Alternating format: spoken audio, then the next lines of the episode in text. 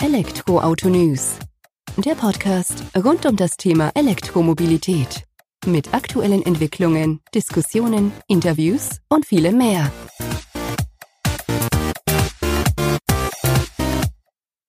Ich bin Sebastian und freue mich, dass du bei der aktuellen Folge des Elektroauto-News.net Podcast eingeschaltet hast. In der heutigen Folge setzen wir uns mal wieder mit der E-Mobilität auseinander. Oder zumindest mit der teilelektrifizierten Mobilität.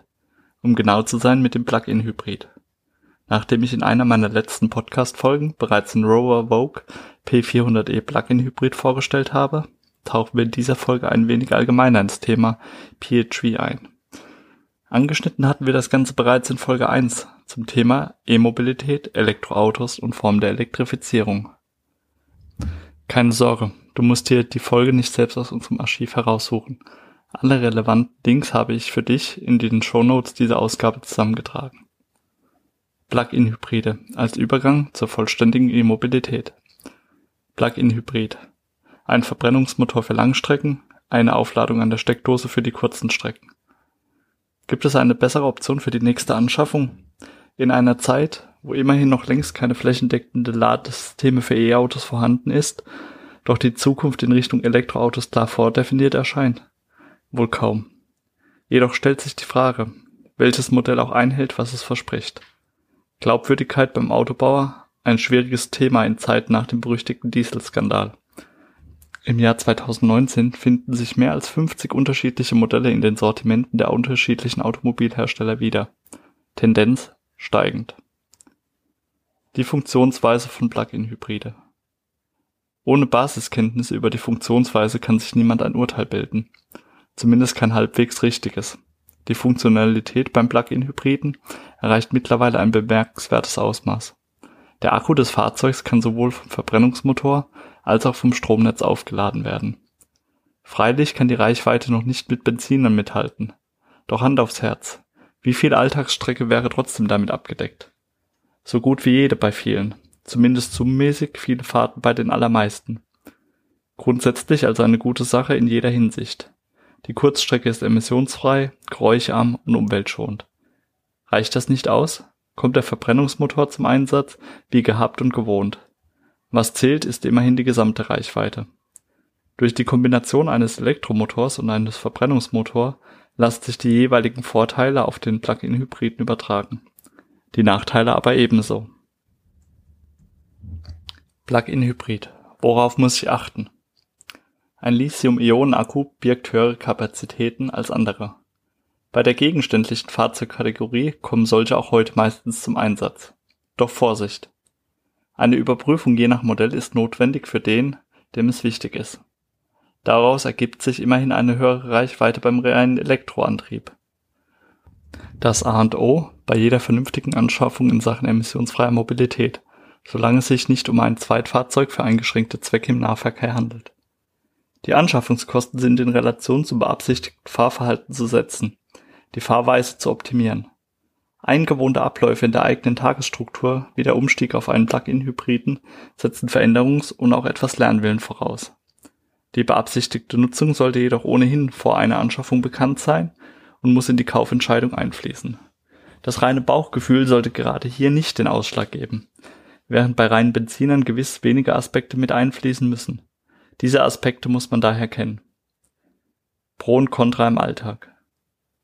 Beim Plug-in-Hybrid kann man also von einer verstärkten Dringlichkeit sprechen, die Funktionen genauestens zu kennen. Denn die Vorteile müssen verstanden und umgesetzt werden. Sprich die Fragestellung, wann nutze ich den E-Motor, wann steige ich auf einen Benziner um, wie häufig wird das bei mir selber der Fall sein, sollte man schon vorab wissen. Genauso sollte ein Fahrer verstehen, welche Modi sein Modell anbietet und in welchen Situationen eine Änderung stattzufinden hat. Die Notwendigkeit der Ladevorgänge ist in den Alltag einzuplanen. Mal rasch zur Tankstelle, zu jeder Tages- und Nachtzeit, wie wir es gewohnt sind, ist nur bedingt möglich. Den Aufladevorgang abends zu vergessen, lässt sich nicht auf diese Weise kompensieren. Ein richtiges Problem wäre das allerdings nur beim reinen Elektroauto. Beim Plug-in-Hybriden kann man morgens immer noch mit dem Verbrenner losfahren. Gibt es Nachteile durch die Kombination beider Systeme? Die Antwort ist ein klares Ja. Die kombinierte Technik bedingt ein höheres Gewicht des Fahrzeuges als sonst. Dadurch ergibt sich ein höherer Verbrauch des Verbrennungsmotors. Die Naturgesetze sind eben unveränderbar. Eine Erhöhung der Reichweite an sich, ist dies möglich? Diese Aspekte werden vor allem von Herstellern berücksichtigt und manch einer sieht eine Lösung in greifbarer Nähe. Es lassen sich ein paar verschiedene Strömungen unterscheiden, mit welchen ein Ausgleich gesucht und gefunden wurde. Die Lösung war dann nicht dabei. Ein einfacher Ausbau des Verbrennungsmotors vor dem E-Betrieb, ein Einbau lediglich bei Bedarf, dieser ohnehin suspekt klingende Ansatz wird allerdings nicht mehr ernsthaft verfolgt. Möglicherweise lebt er einmal auf, etwa wenn Motoren im Taschenformat erzeugt werden. Er bleibt aktuell wohl nur noch in der Sphäre futuristischer Fantasien erhalten. Generatorenanhänger her, welche nur bei Langstrecken zum Einsatz kommen sollen? Diese Vision geisterte vor allem 2015, 2016 durch die Medien. BMW setzte ein Modell um, mit dessen Generator eine Reichweite von 400 Kilometer zu erzielen ist. Dieser ist im Heck untergebracht. In Sachen Gewichtsreduzierung ist hingegen nichts gewonnen. Diese Marke hält nichts von den dahingehend zweckgewidmeten Anhängern. Also auch eher ein Ausflug in die Fantasie. Halten Sie Ihr Wort? Mangelhafte Herstellerinformationen haben beim Plug-in-Hybriden eine spezifische Wirkung. Man schreibt es gerne der Technik selber zu, bei abträglichem Nutzerverhalten einen höheren Verbrauch und Schadstoffausstöße zu verbuchen. Kurz gesagt, es steht eine Ausrede parat, wenn die Werte dann doch abweichen. Der Konsument ist schuld. Diese Kritik müsste sich allerdings auf die Informationsbereitstellung der Erzeuger allgemein beziehen und nicht auf die dahinterstehende Technik des Plug-in-Hybrids. Dieser Kritikpunkt ist allgemeiner Natur und die Politik gefordert.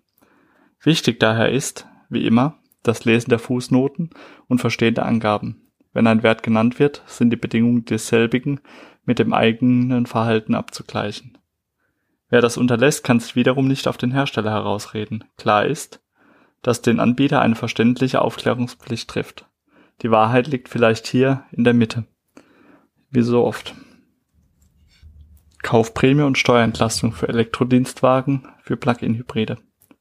Bekanntermaßen wurde die Elektroauto-Kaufprämie am 18.05.2016 im Kabinett beschlossen.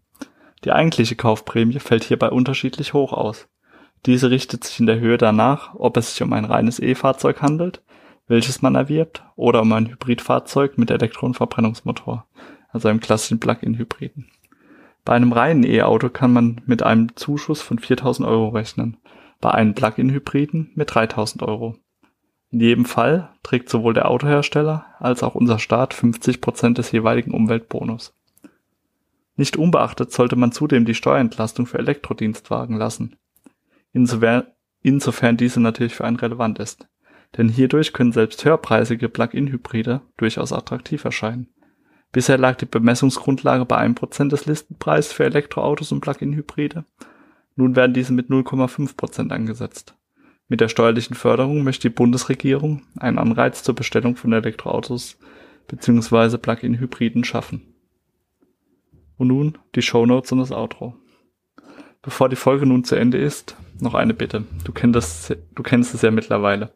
Sollte dir diese Folge gefallen haben, dann freue ich mich über eine Bewertung bei iTunes, Spotify und Co. oder eben dort, wo du unseren Podcast hörst. Damit hilfst du uns, die E-Mobilität noch ein Stückchen weiter in die Welt hinauszutragen. Bin auch schon gespannt, was uns in der nächsten Folge erwartet, auch wenn ich schon eine grundsätzliche Idee habe, wo es hingeht. Wird auf jeden Fall ein spannendes Gespräch werden, das da nächste Woche online geht. So hoffe ich doch mal. Aufgenommen haben wir es noch nicht. Aber lassen wir uns doch einfach mal überraschen.